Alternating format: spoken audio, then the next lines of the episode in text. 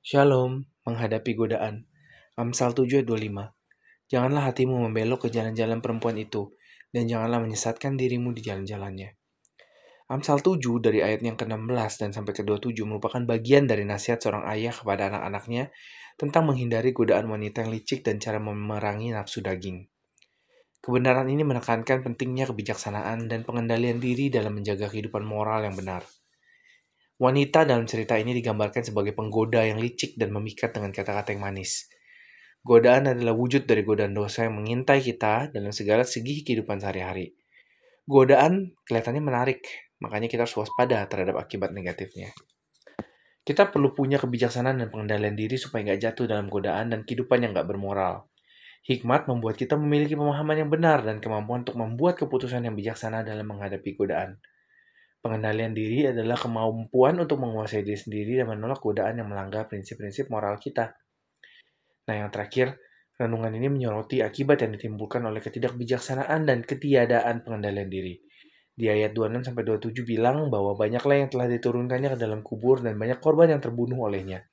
Rumahnya adalah jalan ke dunia orang mati yang turun ke bilik-bilik maut. Tindakan yang gak bermoral dan pengejaran nafsu daging yang gak terkendali, ujungnya itu kebinasaan dan kerugian. Nasihat ini ngingetin kita bahwa hidup yang nggak bermoral nggak hanya merugikan kita secara rohani, tapi juga dapat bawa konsekuensi yang merugikan secara fisik, emosional, dan sosial. Renungan dari Amsal ini mengajarkan kita pentingnya kebijaksanaan, pengendalian diri, dan menjaga integritas moral dalam hidup kita. Godaan akan selalu ada di sekitar kita, dan kita harus siap menghadapinya dengan bijaksana. Kita harus belajar mengenalin dan hindarin situasi atau orang-orang yang bisa memikat kita menuju kehidupan yang gak bermoral. Dengan kebijaksanaan dan pengendalian diri, kita bisa jaga integritas kita, lindungi diri kita akibat dari negatif, dan dari hidup yang gak berkenan bagi Tuhan. Amin. Dan Yesus memberkati. Shalom. Facing Temptation. The Book of Proverbs chapter 7 verse 25. Do not let your heart turn to the ways of the woman, and do not lead yourself astray in her paths. In this book of Proverbs, chapter 7, from the verse 16 to 27, is a part of a father's advice to his children about avoiding the temptation of cunning woman and how to fight the lust of this flesh. These truths emphasize the importance of wisdom and self control in maintaining a correct moral life. The woman in this history is described as a cunning seductress and allures with sweet words. Temptation is a manifestation of the temptation of sin that stalks us in all aspects of our daily life. Temptation seems attractive, so we must be aware of this and negative consequences. We need to have wisdom and self control so as not to fall into temptation and live an immoral life. Wisdom makes us have correct understanding and the ability to make wise decisions in the face of temptation. Self control is the ability to control oneself and resist temptations that violate our moral principles. Finally, this devotional highlights the consequences of indiscretion of lack of self control. Verse 26 to 27 says, He has lowered many into the graves, and many victims have been killed by him. His house is the way to hell, which descends into the chambers of death. Immoral actions and uncontrolled pursuit of fleshly desires lead to destruction and loss. This advice reminds us that immoral living not only harms us spiritually but can also have detrimental physical, emotional, and social consequences. The reflection on, of, uh, on Proverbs chapter 7 from 16 to 27 teaches us the importance of wisdom, self control, and maintaining moral integrity in our lives. Temptation will, is always around us, and we must prepare to face it wisely. We must learn to recognize and avoid situations or people who can luring us toward an immoral life. With wisdom and self control, we can maintain our integrity, protect ourselves from consequences, uh, negative consequences, and from living a life that is not pleasing to God. Jesus bless you. Amen. Shalom. Rancangan dan pimpinan Tuhan. Mazmur 20 ayat 5. Kiranya diberikannya kepadamu apa yang kau kendaki dan dijadikannya berhasil apa yang kau rancangkan. Setiap orang pasti punya cita-cita ataupun berbagai macam tujuan hidup, dan mau mencapai itu semua dengan baik. Tapi kita sebagai orang percaya harus mengerti kalau kita perlu Tuhan untuk mencapai semua rencana dan tujuan hidup kita. Tanpa Tuhan, kita nggak akan pernah bisa mencapai tujuan hidup kita dengan benar. Tapi kadang hidup kita dihabiskan untuk mengejar keinginan dan tujuan dengan mengandalkan kekuatan manusia. Mengejar keinginan dan tujuan kita nggak salah sih sebenarnya, tapi jadi salah besar kalau tanpa ngelibatin Tuhan atau lupain Tuhan, karena kita merasa mampu dan bisa tanpa Tuhan. Kalau kita sadar kebenaran akan peran Tuhan dalam kehidupan kita, otomatis kita akan selalu melibatkan Tuhan dalam segala perencanaan. Dan kita pun pasti akan peroleh keberhasilan dalam hidup kita. Kebalikannya daripada itu, waktu kita berusaha ngelakuin segalanya sendirian, pasti akan berujung kepada kegagalan. Kita beneran perlu campur tangan Tuhan untuk meraih keberhasilan dan mencapai tujuan hidup sesuai yang Tuhan inginkan dalam kehidupan kita. Makanya serahkan semua rencana kita sama Tuhan dan biarkan Dia yang memimpin hidup kita. Kalau kita berjalan dalam rancangan Tuhan, maka Dia sendiri yang akan memampukan dan menguatkan kita. Jangan takut, jangan khawatir terhadap apa pun. Bangun kintiman dengan Tuhan. Berjalan selangkah demi selangkah dalam penyertaannya, maka kita akan menuai keberhasilan. Amin. Tuhan Yesus memberkati. Shalom. God's design and leadership. The book of Psalm chapter 20 verse 5. May he give you what you desire and make what you plan succeed. Everyone certainly has has dreams or various goals in life and wanted to achieve them all well. But we as believers must understand that we need God to achieve all our plans and goals in life. Without God, we will never be able to achieve our life goals properly. But sometimes our lives are spent pursuing desires and goals by relying on human strength, our own strength. Pursuing our desires and goals is not wrong, but it would be a big mistake if we didn't involve God or forget God because we feel capable without God. Now, if we realize the truth about God's role in our lives, we will automatically always involve God in all planning and we will definitely achieve success in our lives. The opposite of that, when we try to do everything alone, it will end surely in failure. We really need God's intervention to achieve success and achieve life goals according to what God wants in our lives. That's why surrender all our plans to God and let Him lead our lives. If we walk in God's plan, then He Himself will enable and strengthen us. Don't be afraid or worried about anything. Build intimacy with God walking step by step in His inclusion, then we will reap success. Amen. Jesus bless you. Shalom, ahli waris. Roma 8 ayat 17. Dan jika kita adalah anak, maka kita juga adalah ahli waris. Maksudnya orang-orang yang berhak menerima janji-janji Allah, yang akan menerimanya bersama-sama dengan Kristus, yaitu jika kita menderita bersama-sama dengan dia, supaya kita juga dipermuliakan bersama-sama dengan dia. Warisan Kira-kira apa yang muncul di benak kita waktu kita dengar kata warisan? Pastinya bicara tentang sesuatu harta yang gak sedikit nilainya.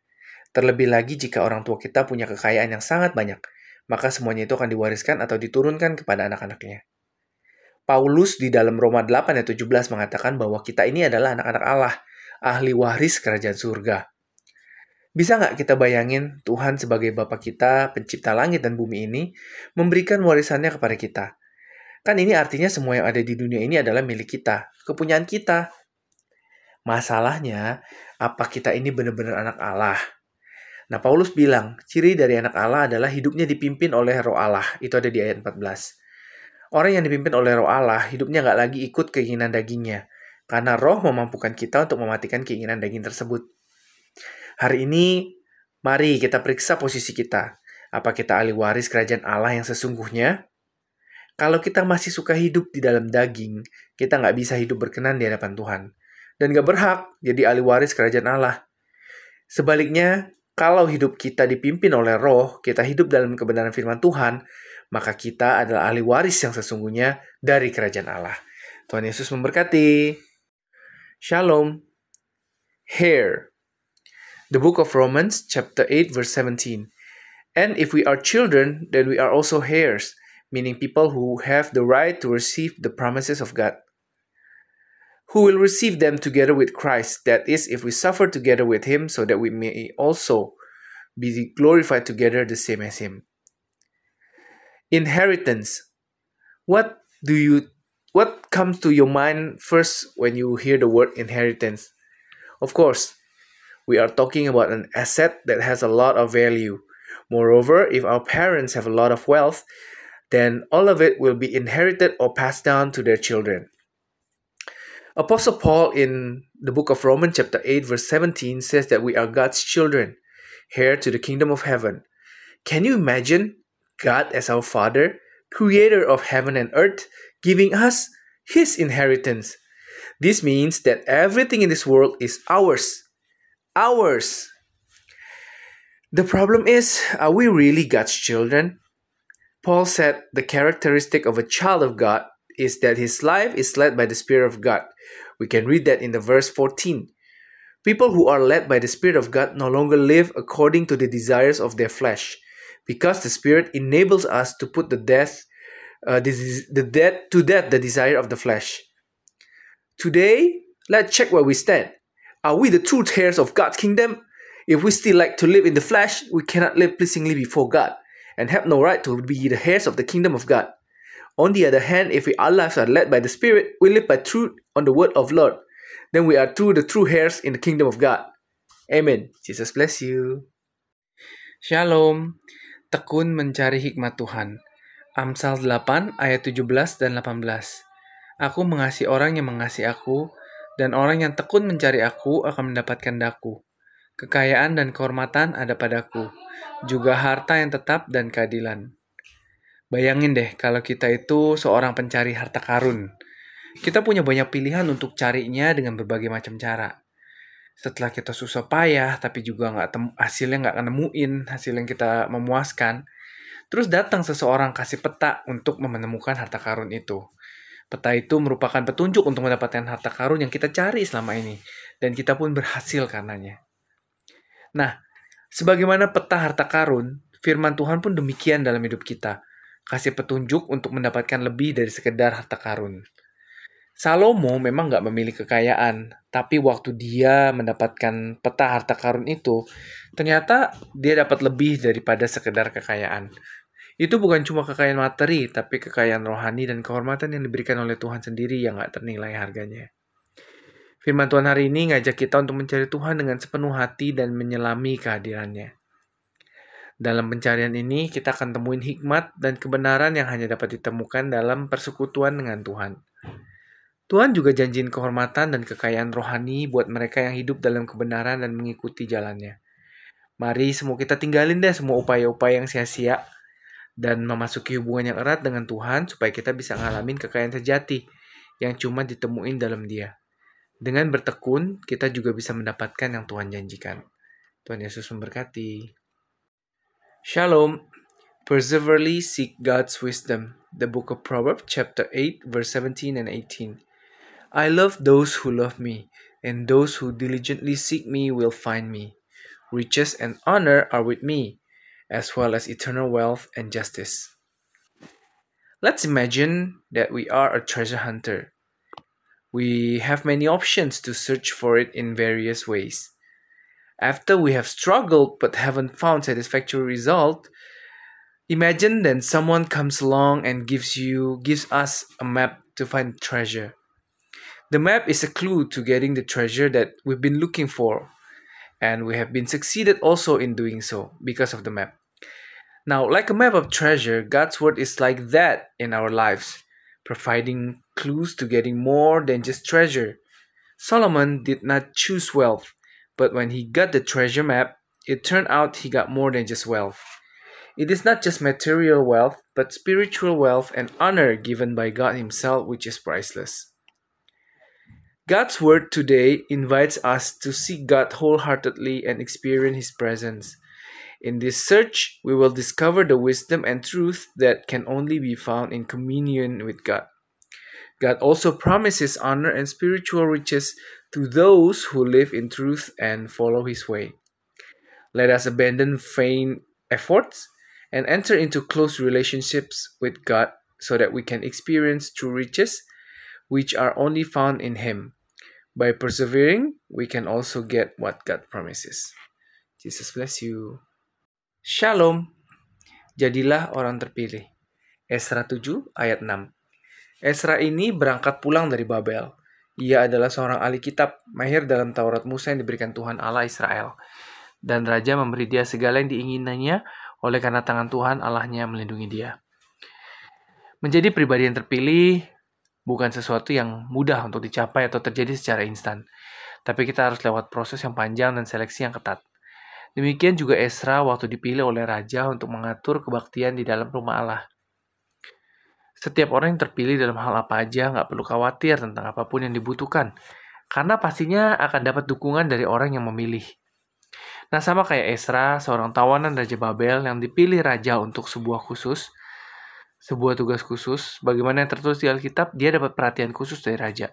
Semua keinginannya dituruti raja, atau raja kasih apa aja yang dibutuhinnya. Kenapa Esra diperhatiin oleh raja? Ini bukan semata-mata karena dia dipilih oleh raja, tapi lebih dari itu dia dipilih Tuhan untuk membangun bait Allah di Yerusalem. Fakta ini menegaskan ke kita kalau Allah yang memilih kita sebagai anak-anaknya, nggak ada seorang pun yang bisa ngebatalin rencananya dalam hidup kita. Tuhan akan dukung kita sepenuhnya. Rasul Paulus katakan kita adalah anak-anak Allah, anak-anak perjanjian yang disebut keturunan orang benar, yaitu yang sudah terpilih oleh Allah. Nah, menyadari bahwa kita adalah umat pilihan, maka carilah Tuhan dengan setia dan hidup dalam kebenaran, sebagaimana sepantasnya seorang pilihan. Tuhan Yesus memberkati. Shalom, become the chosen person. The book of Ezra, chapter 7, verse 6. This Ezra went home from Babylon He was a scribe, versed in the law of Moses, which the Lord God of Israel gave him. And the king gave him everything he desired, because the hand of the Lord, his God, protected him. Becoming a chosen person is not something that is easy to achieve or happens instantly. However, we have to go through a long process and strict selection. Likewise, Ezra was chosen by the king to organize services in the house of God. Everyone who is elected in any case doesn't need to worry about whatever they need because they will definitely get support from the people who elected them. Now, just like Ezra, a prisoner of the king of Babylon, who was chosen by the king for a special task. As written in the Bible, he received special attention from the king. The king obeyed all of his wishes and granted, I mean, like the king gave him granted whatever he needed, whatever he asked. Now, why was Ezra noticed by the king? This was not only simply because he was chosen by the king, but more than that, he was chosen by God to build God's temple in Jerusalem.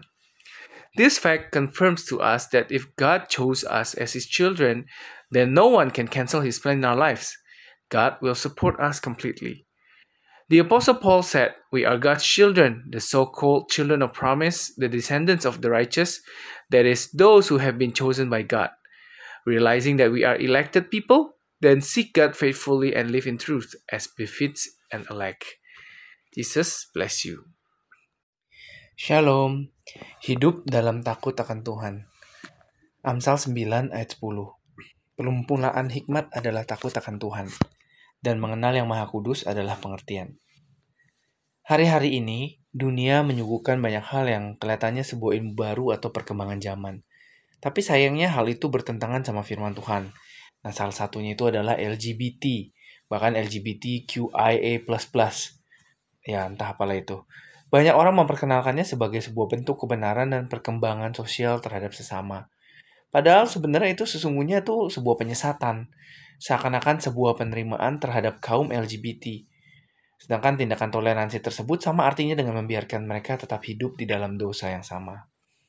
Faktanya, Tuhan mengasihi semua manusia, tapi enggak dengan dosanya. Tuhan sangat membenci kejahatan, sebab enggak didasari roh takut akan Tuhan. Orang-orang yang mendukung gaya hidup LGBT menganggap pemikirannya adalah kebenaran. Makanya penting buat kita untuk punya dasar kebenaran yang kuat, yaitu hikmat yang berdasarkan takut akan Tuhan. Jadi kita punya filter terhadap dunia ini. Kita bisa bedain antara apa yang berasal dari Tuhan atau sebuah penyesatan yang kelihatannya seperti sebuah kebenaran. Takut akan Tuhan akan menuntun jalan-jalan kita menjauhi dosa, sebab jalannya berbalik arah kepada kebenaran. Dengan kata lain, gak mungkin seorang yang dipenuhi roh takut akan Tuhan di saat yang sama juga hidup dalam dosa. Kalau roh Tuhan penuhin kita, maka kita otomatis akan diberikan hikmat dan kemampuan buat lawan dosa dan gak berkompromi dengan dosa. Takut akan Tuhan adalah sebuah kunci waktu kita berada dalam dunia yang gelap dan jahat, supaya kita gak tersesat di dalamnya. Tuhan Yesus memberkati. Shalom. Live in the fear of God. The book of Proverbs, chapter 9, verse 10. The beginning of wisdom is the fear of the Lord, and to know the Holy One is understanding. These days, the world presents many things that seems to be knowledge or developments of the times. But unfortunately, they are contrary to God's word. Now, one of them that viral is LGBT. Many people introduce it as a form of truth and social development towards others, even though it is actually misleading. It is as if uh, it is an acceptance of LGBT people, whereas this act of tolerance is the same as allowing them to continue living in the same sins. In fact, God loves all humans, but not their sins. God really hates evil because it is not based on a spirit of the fear of God. People who support the LGBT lifestyle think that thoughts are the truth. Therefore, it is very important for us to have a strong foundation of truth it is wisdom based on the fear of God. So we have a filter on this world. A filter to this world. We can differentiate between what comes from God or a delusion that appears to be the truth. Fear of God will guide our paths away from sin because the path turns toward righteousness. In other words, it is impossible for someone who is filled with the spirit of the fear of God while also living in sin. If Spirit God fulfills us, then we will automatically be given wisdom and abilities to fight sin and not compromise with sin. Fear of God is the key when we are in the dark world and evil, so that we do not get lost in it. Jesus bless you. Shalom. Timbul dari pendengaran. Roma 10 ayat 17. Jadi iman timbul dari pendengaran dan pendengaran oleh firman Kristus. You are what you hear. Itu sering kita dengar ya, kamu adalah apa yang kamu dengar. Sebuah ungkapan yang menyiratkan bahwa apa yang kita dengar akan mempengaruhi kehidupan kita atau membentuk siapa kita. Kalau kita lebih sering dengar hal-hal negatif, kita akan jadi cenderung jadi orang yang berpikir atau bertindak negatif. Sama sebaliknya, kalau yang masuk ke telinga kita hal-hal yang baik dan positif, maka kita pun akan cenderung berpikir atau berperilaku positif. Apa yang kita dengar sedikit banyak mempengaruhi cara pandang kita terhadap hidup, terhadap realita, bahkan pandangan kita terhadap Allah. Di kondisi seperti sekarang ini, nggak jarang kita jadi cemas berlebihan, kehilangan gairah, dan harapan untuk menjalani kehidupan dan melakukan yang terbaik. Ini terjadi karena apa yang sehari-hari kita konsumsi nggak diimbangi dengan kebenaran yang membangkitkan iman kita. Sebagai orang benar, kita harus hidup oleh iman, bukan karena melihat, tapi karena percaya. Di tengah dunia yang penuh ketidakpastian ini penting buat kita untuk punya iman yang kokoh. Makanya kita perlu dengerin firman Tuhan. Seperti yang Paulus tekankan, iman timbul dari pendengaran dan pendengaran oleh firman Kristus. Firman Tuhan adalah pedoman, pedoman kita yang teguh, dasar untuk berharap dan menyandarkan kehidupan kita. Firman-Nya membawa kita kepada pengertian akan Kristus yang adalah jawaban dari semua ketimpangan yang ada di sekitar kita. Mulai hari ini, condongkan telinga kita terhadap firman Tuhan kita perlu mendengarkan firman-Nya setiap hari. Tuhan Yesus memberkati. Shalom. Rise because we hear. The book of Romans chapter 10 verse 17. So faith becomes by hearing and hearing by the word of Christ. You are what you hear.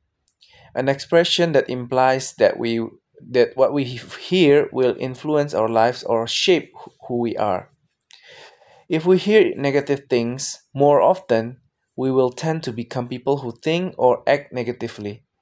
And likewise, if good or positive things enter our ears, we will tend to think or behave positively. What we hear more or less influences influence our perspective on life, reality, and even our view of God. In condition like today, it is not uncommon for us to become excessively anxious, lose passion, and hope to live life and do our best.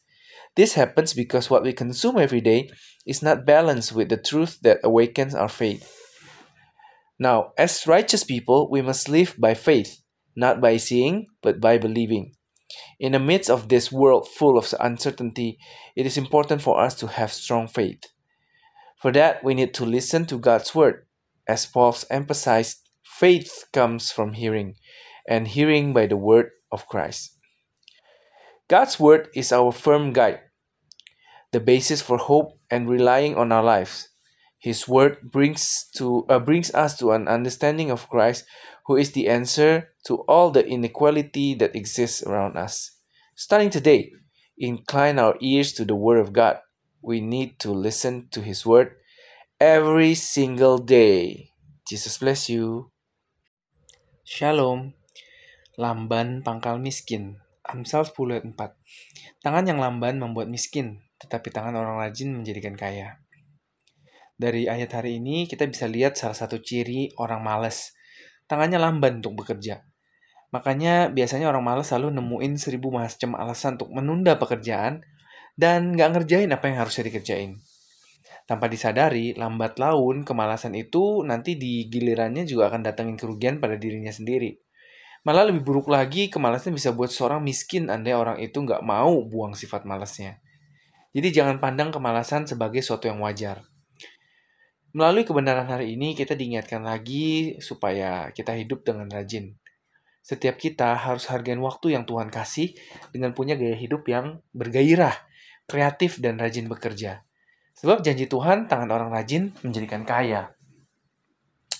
Memang kenyataannya nggak ada kesuksesan dan kekayaan yang diperoleh dari hasil kita cuma duduk berpangku tangan dan bermalas-malasan sepanjang hari sepanjang kita baca biografi kehidupan tokoh-tokoh sukses dunia, sepanjang itu juga kita akan temuin kesamaan di antara mereka, yaitu sifat yang rajin, ulet dan gigih. Tuhan senang loh sama orang-orang yang rajin. Itu kenapa dia mau kita sebagai anak-anaknya punya sifat baik ini. Coba dipikirin deh, kemalasan apa sih yang sampai detik ini masih ngikat hidup kita? Mulai sekarang kita harus bertobat dan lepasin diri dari semua bentuk kemalasan. Karena kemalasan gak akan membawa kita ke mana pun. Cuma satu, ke kemiskinan. Tuhan Yesus memberkati. Shalom. Procrastination are the roots of poor. The book of Proverbs chapter 10 verse 4. Slow hands make poor, but diligent hands make rich. Now, from what we read today, we can see that one of the characteristic of lazy people is their hands are slow to work. Now, because of this, lazy people usually find a thousand kinds of reasons to postpone work and not do what they should do. Without realizing it, uh, gradually, this laziness in turn brings harm to itself. Um, even worse, laziness can make someone poor if that person doesn't want to get rid of their lazy nature. So don't view don't look at like laziness as normal things. Through today's truth, we are reminded again to live diligently. Each of us must appreciate the time that God has given us by having a passionate, creative, and diligent lifestyle. Because of God's promise, the hands of the diligent will make you rich. Now, in reality, there is no success or wealth that comes from sitting on your hands and lazing around all day, laying down on your back. As long as we read biographies of the lives of successful world figures, that along that way too, we also find similarities between them. It's the nature of being diligent, tenacious, and persistent. God loves diligent people. That's why He wants us as His children to have this good quality. Think about it. What laziness is still binding our life up to this moment. From now on, repent and free yourself from all forms of laziness, because laziness will not lead us anywhere except to poverty. Jesus bless you. Shalom. Pembaharuan budi. Roma 12 ayat 2. Janganlah kamu menjadi serupa dengan dunia ini, tetapi berubahlah oleh pembaharuan budimu, sehingga kamu dapat membedakan manakah kehendak Allah, apa yang baik, yang berkenan kepada Allah, dan yang sempurna. Sebagai orang percaya, Tuhan ajarin kita untuk hidup berbeda dan gak bertransformasi mengikuti dunia yang kita tinggalin. Makanya Paulus menekankan pentingnya untuk gak serupa dengan pola berpikir dan nilai-nilai dunia, melainkan mengalami perubahan yang radikal dalam cara berpikir dan bertindak supaya kita serupa dengan Kristus. Ada beberapa pesan penting dari ayat hari ini.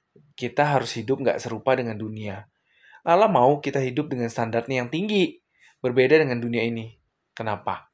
Karena dunia sering kali terpengaruh oleh dosa, godaan, dan nilai-nilai yang bertentangan dengan firman Tuhan. Sementara itu kita dipanggil untuk hidup sesuai dengan kehendaknya. Kita juga harus mengalami pembaharuan budi, yaitu perubahan cara berpikir, merasa, dan niat hati kita. Melalui pekerjaan Roh Kudus, Allah mengubah budi kita sehingga mencerminkan karakternya yang kudus. Dan yang terakhir, kita harus tahu membedakan manakah yang menjadi kehendak Allah dan bukan kehendaknya. Nah, dengan pikiran yang udah diperbarui, kita tahu kehendak Allah yang berkenan kepadanya dan yang sempurna. Hanya dengan hidup dalam kehendaknya, kita bisa mencapai potensi maksimal sesuai rencana Tuhan bagi kita. Kita harus terus bertumbuh dalam pengetahuan akan firman serta hidup dalam ketaatan kepada Tuhan. Dan mari kita menjadi saksi dalam dunia ini dengan senantiasa menghidupi nilai-nilai dan prinsip-prinsip firman Tuhan. Jadi kita menjadi terang bagi dunia yang kelam. Tuhan Yesus memberkati. Shalom, cultivation renewal. The book of Romans chapter 12 verse 2. Do not be conformed to this world, but be transformed by the renewing of your mind, so that you may discern what is God's will, what is good, what is pleasing to God, and what is perfect. As believers, God teaches us to live differently and not transform according to the world that we lived in. Therefore, Paul emphasized the importance of not being conformed to the world's patterns of thinking and values, but rather experiencing a radical change in the way we think and act in order to be like Christ. There are several important messages from this verse today that we read. We must live unlike the world. God wants us to live by His high standards, different from this world. Why is that? Because the world is often influenced by sin, temptation, and values that are contrary to God's word. Meanwhile, we are called to live according to His will. We must also experience a renewal of mind, a change in the way we think, feel, and our intentions. Through the work of the Holy Spirit, God changes our minds so that they reflect His holy character. And the last one is we must know that the difference between God's will and what is not.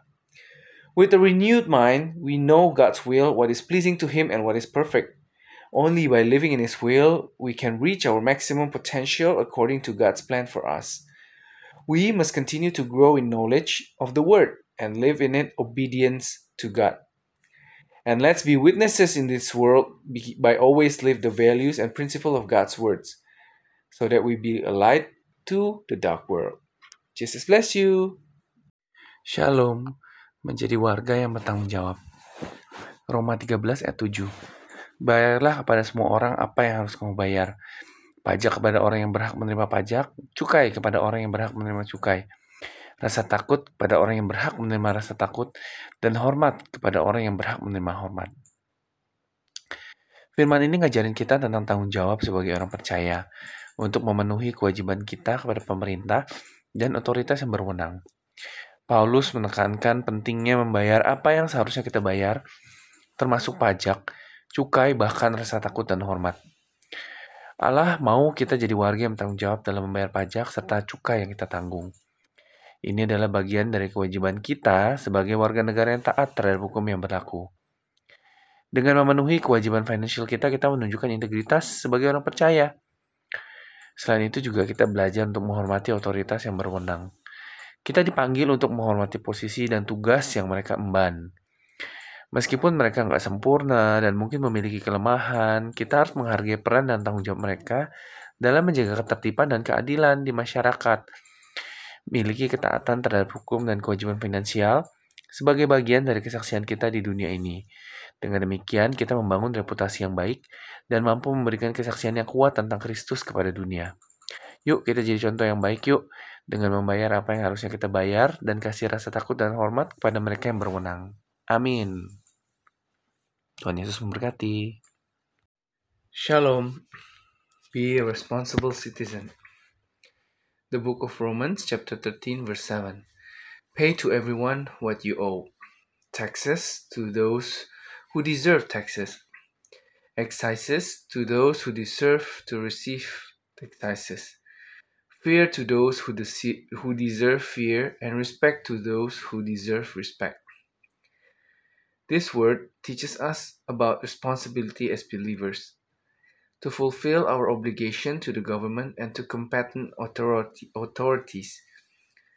Paul emphasized the importance of paying what we are due, including taxes, duties, and fear, and also respect.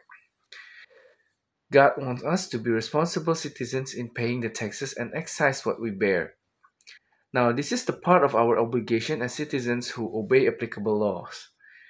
By fulfilling our financial obligations, we demonstrate integrity as believers. Apart from that, uh, we also learn to respect authority. We are called to respect the position and duties they carry. Even though they are not perfect and may have weaknesses, we must respect their role and responsibility in maintaining order and justice in society. Have obedience to the law and financial obligations as part of our testimony in this world. And this way, we build a good reputation and are able to provide a strong testimony to, of Christ to the world. Let's be a good example by paying what we should and convey fear and respect to those in authority. Amen. Jesus bless you. Shalom. Komitmen ulang. Nehemia 9 ayat 2. Keturunan orang Israel memisahkan diri dari semua orang asing, lalu berdiri di tempatnya dan mengaku dosa mereka dan kesalahan nenek moyang mereka. Ash Alves, seorang penulis buku dan pendiri dari Warrior Reminder, berkata, kita membutuhkan komitmen untuk pertumbuhan kita. Terkadang kita perlu jatuh untuk timbul sesuatu yang baru dan lebih baik di saat itulah kita butuh melakukan recommitment. Nehemia pasal 9 dan 10 merupakan doa yang dinaikin buat bangsa Israel ke Tuhan sebagai bentuk pertobatan mereka atas segala kesalahan dan pemberontakan yang mereka lakukan selama ini. Akibat kesalahan ini mereka harus mengalami masa-masa yang paling menyesakan, yaitu dijajah dan dibuang ke negeri asing. Pembuangan. Setelah sekian lama berada dalam pembuangan, akhirnya Israel bisa kembali ke Yerusalem. Tepatnya waktu berada di depan pintu gerbang air. Di sana mereka menangis serta sadar segala kesalahan yang udah dilakuinnya. Mereka mengakui di tengah kebebalan Israel, Tuhan tetap baik, panjang sabar, dan penuh kesetiaan. Karena itu hal pertama yang mereka lakukan ketika di Yerusalem adalah bertobat dan melakukan rekomitmen kepada Tuhan. Hal yang sama pun terjadi kepada jemaat di Efesus. Mereka udah ninggalin kasih yang mulia-mulia kepada Tuhan. Karena itu Tuhan tegur dan perintahkan agar mereka bertobat serta melakukan kembali seperti dulu. Nah, kalau hari ini kita lagi ada di dalam pembuangan seperti yang dialami oleh bangsa Israel, jangan putus asa. Yang harus kita lakukan sekarang adalah rekomitmen sama Tuhan. Memperbarui komitmen kita kepada Tuhan, carilah Tuhan, perbarui kasih kita kepada Tuhan. Tuhan Yesus memberkati. Shalom, recommitment. The book of Nehemiah, chapter 9, verse 2. The descendants of the Israelites separated themselves from all foreigners and stood in their place and confessed their sin and the iniquities of their ancestors. Ash Elvis, a book author and founder of Warrior Reminder, said, We need recommitment for our growth. Sometimes we need to fall for something new and better to emerge. That's when we need to recommit. Nehemiah chapter 9 and 10 are prayers that the Israelites raised to God as a form of their repentance for all the mistakes and rebellions they had committed so far. As a result of this mistake, they had to experience the most uh, distressing times. It's being colonized and exiled to a foreign land. After being in exile for so long, Israel was finally able to return to Jerusalem. To be precise, when they were in front of the water gate, there they cried and realized all the mistakes they had made. they acknowledged that at amidst Israel's ignorance, God remained good, long suffering, and faithful. Therefore, the first thing they did when they were in Jerusalem was to repent and recommit to God. The same thing happened to the church in Ephesus. They have left their first love for God. Therefore, God rebukes and commands them to repent and do it again as before. Or, I mean, like recommitment. If today you are in exile, quote unquote exile, as experienced by the nation of Israel, do not despair. What you have to do now is, re- is recommitment to God, renewing our commitment to God. Seek God, renew all your love for God. Jesus bless you. Shalom. Nyanyian sukacita. Nehemia 12 ayat 43b. Mereka bersukaria karena Allah memberi mereka kesukaan yang besar.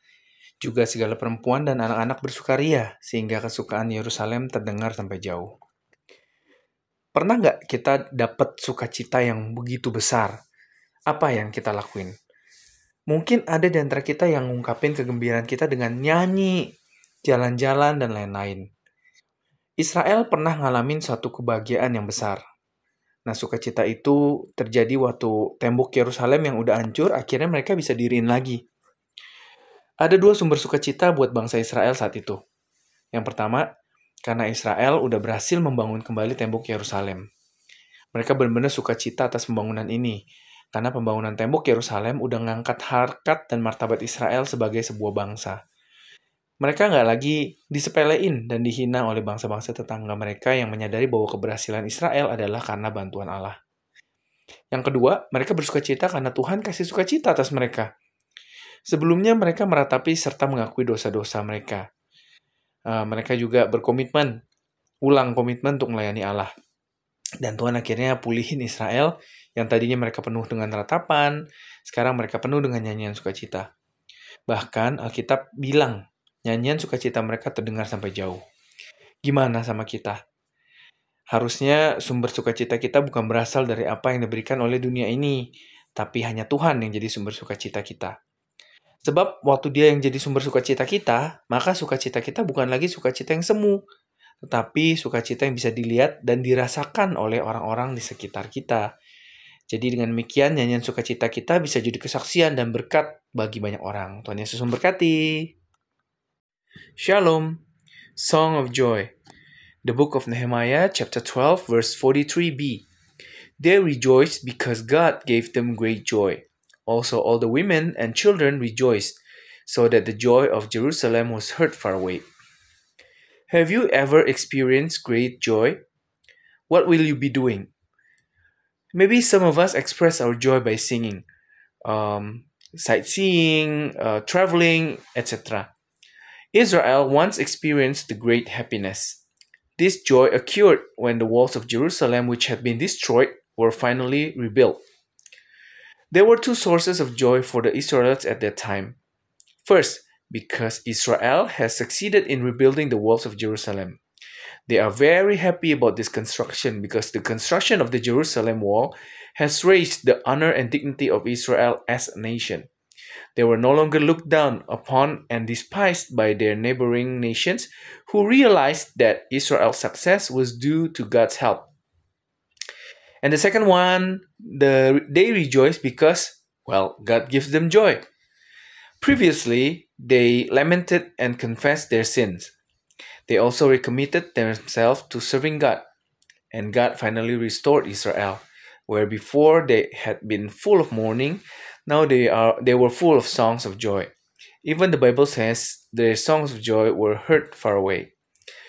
How about us? Let the resource let the source of our joy not come from what is given by this world, but only God is the source of our joy. Because when He is the source of our joy, then our joy is no longer false joy, but joy that people can see and feel around us. In this way, our song of joy can be a testimony and blessing to many people. Jesus bless you. Shalom. Prinsip ekonomi surga. Amsal 11 ayat 24. Ada yang menyebar harta tapi bertambah kaya, ada yang menghemat secara luar biasa namun selalu berkekurangan. Siapa sih yang nggak kenal sama Warren Buffett? Dia adalah salah satu orang terkaya yang ada di dunia ini. Walaupun dia kaya, namun Warren Buffett dikenal sebagai seorang yang sangat dermawan. Nah, prinsipnya dia adalah kemurahan hati dan kelimpahan berjalan seiring. Di tahun 2006, Warren Buffett menyumbang sebanyak uh, 30,7 miliar US, itu setara sama 300 triliun rupiah, ke Gates Foundation yang bergerak dalam bidang sosial dan kesehatan. Jumlah sumbangan amal Buffett, Buffett ini tercatat sebagai sumbangan terbesar dalam sejarah. Tapi anehnya setelah menyumbang sedemikian besar, dia justru naik peringkat jadi orang terkaya di dunia di tahun 2008. Menggeser posisi Bill Gates yang udah menyandang gelar tersebut selama 13 tahun. Apa yang Warren Buffett lakukan sama seperti yang Amsal 11 ayat 28 ajarkan, yaitu ada yang menyebar harta tapi bertambah kaya, Ada yang menghemat secara luar biasa namun selalu berkekurangan. Amsal ajarin kita untuk melakukan prinsip ekonomi surga, yaitu semakin banyak memberi, maka kita akan semakin diberkati. Memberi adalah ungkapan kasih dalam bentuk yang nyata, dan nggak selalu berbentuk materi sebenarnya, tapi juga bisa dalam bentuk kasih waktu, perhatian, doa, dan lain-lain. Ingat, Tuhan senantiasa memberkati kita untuk jadi saluran berkat bagi orang lain, bukan hanya untuk dinikmati sendiri. Hidup itu berbicara tentang memberi dan bukan menerima. Berapa banyak yang dapat kita berikan kepada orang lain lebih penting daripada berapa banyak yang dapat kita peroleh dari dunia ini. Karakter Tuhan adalah pemberi, kita adalah anak-anaknya. Kita harus punya sifat seperti Bapak kita, pemberi dan murah hati. Tuhan Yesus memberkati. Shalom. Economic Principles of Heaven. The book of Proverbs chapter 11 verse 24. There are those who scatter their wealth but become richer There are those who save extraordinarily but are always in need. Who doesn't know Warren Buffett? He is the one he is one of the richest people in the world. Even though he is rich, Warren Buffett is known as a very generous person. Warren Buffett's principle is that generosity and abundance go hand in hand. In 2006, Warren Buffett donated um, 30.7 billion US dollar. It's equivalent to 300 trillion rupiah to the Gates Foundation, which works in the social and health sectors. Buffett's, Buffett's charitable donations were recorded as the largest donations in history. But strangely, after donating so much, he actually rose to become the richest person in the world in 2008. He is shifting the position of Bill Gates, who had held that title for 13 years. What Warren Buffett did was the same as Proverbs, the book of Proverbs, chapter 11, verse 24 teaches. It's there are those who scatter their wealth but grow rich. There are those who save extraordinarily but always in need. Proverbs teach us to implement the principle of heaven's economy. The more we give, the more blessed we will be. Giving is an expression of love in a tangible form and not always in material form actually, but can also be in the form of giving time, attention, prayer, and etc. Remember, God always bless us to be a channel of blessing to people, to others, not just for your own enjoyment. Life is about giving, not accepting. How much can we give to others more important than how much we can gain from this world? Character God God character is the giver. We are his children have qualities like our Father, giving, and generous. Jesus bless you. Shalom, taat sepenuhnya. Esther 2 ayat 15. Ketika Esther, anak Abihail, yakni saudara ayah Mordekai yang mengangkat Esther sebagai anak, mendapat giliran untuk masuk menghadap raja. Maka ia tidak mengendaki sesuatu apa pun selain daripada yang dianjurkan oleh Hegai, sida-sida raja, penjaga para perempuan. Maka Esther dapat menimbulkan kasih sayang pada semua orang yang melihat dia. Mordekai dan Esther datang sebagai orang buangan dari Yerusalem. Walaupun sebagai orang buangan, kita bisa belajar gimana janji Tuhan gak bisa digagalkan oleh alasan apa pun kecuali dari pelaksana janji tersebut. Kalau kita baca kitab Esther secara keseluruhan, maka kita akan temuin kalau Tuhan menyelamatkan orang-orang Israel yang ada di Persia melalui ketaatan Esther. Dalam hal ini, Esther sangat percaya dengan apa yang menjadi arahan sepupunya Mordekai. Dia bukan cuma taat sama Mordecai, dia juga orang yang taat kepada Hegai, pengawas yang ditaruh raja sebagai penjaga para perempuan di istana. Dikatakan di dalam Esther 2 ayat 15 bahwa Esther tidak mengendaki sesuatu apa pun selain daripada apa yang dianjurkan Hegai. Dan inilah sikap yang luar biasa dan layak untuk diteladani. Selama 12 bulan dengan saingan 300 orang lebih, Esther rela mengalami proses dan taat melakukan apa yang diperintahkan tanpa menginginkan hal lain selain untuk mengenapi tujuan yang sudah ditetapkan. Dan Esther merendahkan diri dengan tidak menghendaki sesuatu apa pun. Dari cerita ini kita belajar kalau taat melakukan perintah Tuhan dengan penuh kerendahan hati, disertai keteguhan hati, itu akan membuahkan hasil yang dahsyat. Taat membawa berkat. Tuhan Yesus memberkati. Shalom. Completely obey. The Book of Esther, chapter 2, verse 15. When Esther, the daughter of Abihail, the brother of Mordecai's father, who raised Esther as a child, had her return to go to before the king, She did not want anything other than what was recommended by Haggai, the king's eunuch, guardian of the woman, women. So Esther was able to arouse affection in everyone who saw her. Mordecai and Esther came as exiles from Jerusalem. Even as exiles, we can learn how God's promises cannot be thwarted for any reason except for the implementers of those promises. Now, if we read the book of Esther as a whole, we will find that God saved the Israelites in Persia through Esther's obedience. In this case, Esther really believed in what her cousin Mordecai had directed. She not only obeyed Mordecai, she was also a person who obeyed Haggai, the supervisor who was placed by the king to guard the woman, the women in the play, palace. It is said in Esther in the book of Esther chapter 2 verse 15 that Esther did not want anything other than what Haggai recommended. And this is an extraordinary attitude and worthy of emulation. For consecutive 12 months with a competition with a competition of more than 300 people, Esther was willing to go through the process and obediently did what she was told without wanting anything other than to fulfill the goals that had been set. And Esther humbled herself by not saying so on anything.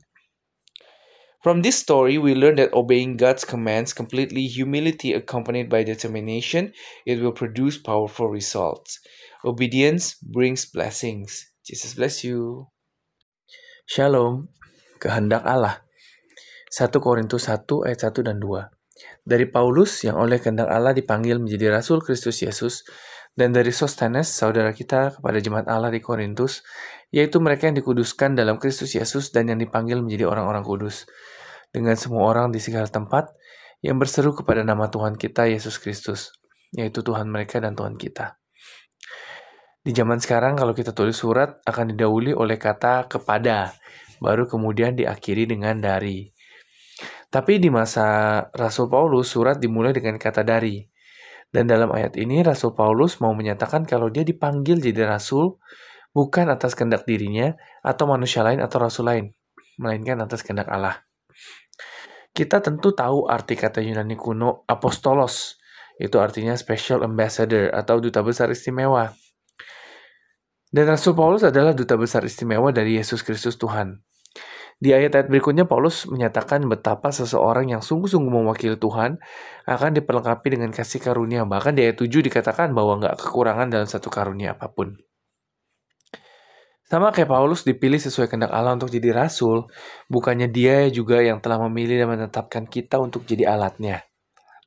Makanya pastiin hidup kita sebagai wakil Tuhan melakukan segala sesuatu sesuai kehendaknya. Hidup kudus dan selalu percaya kepada Tuhan.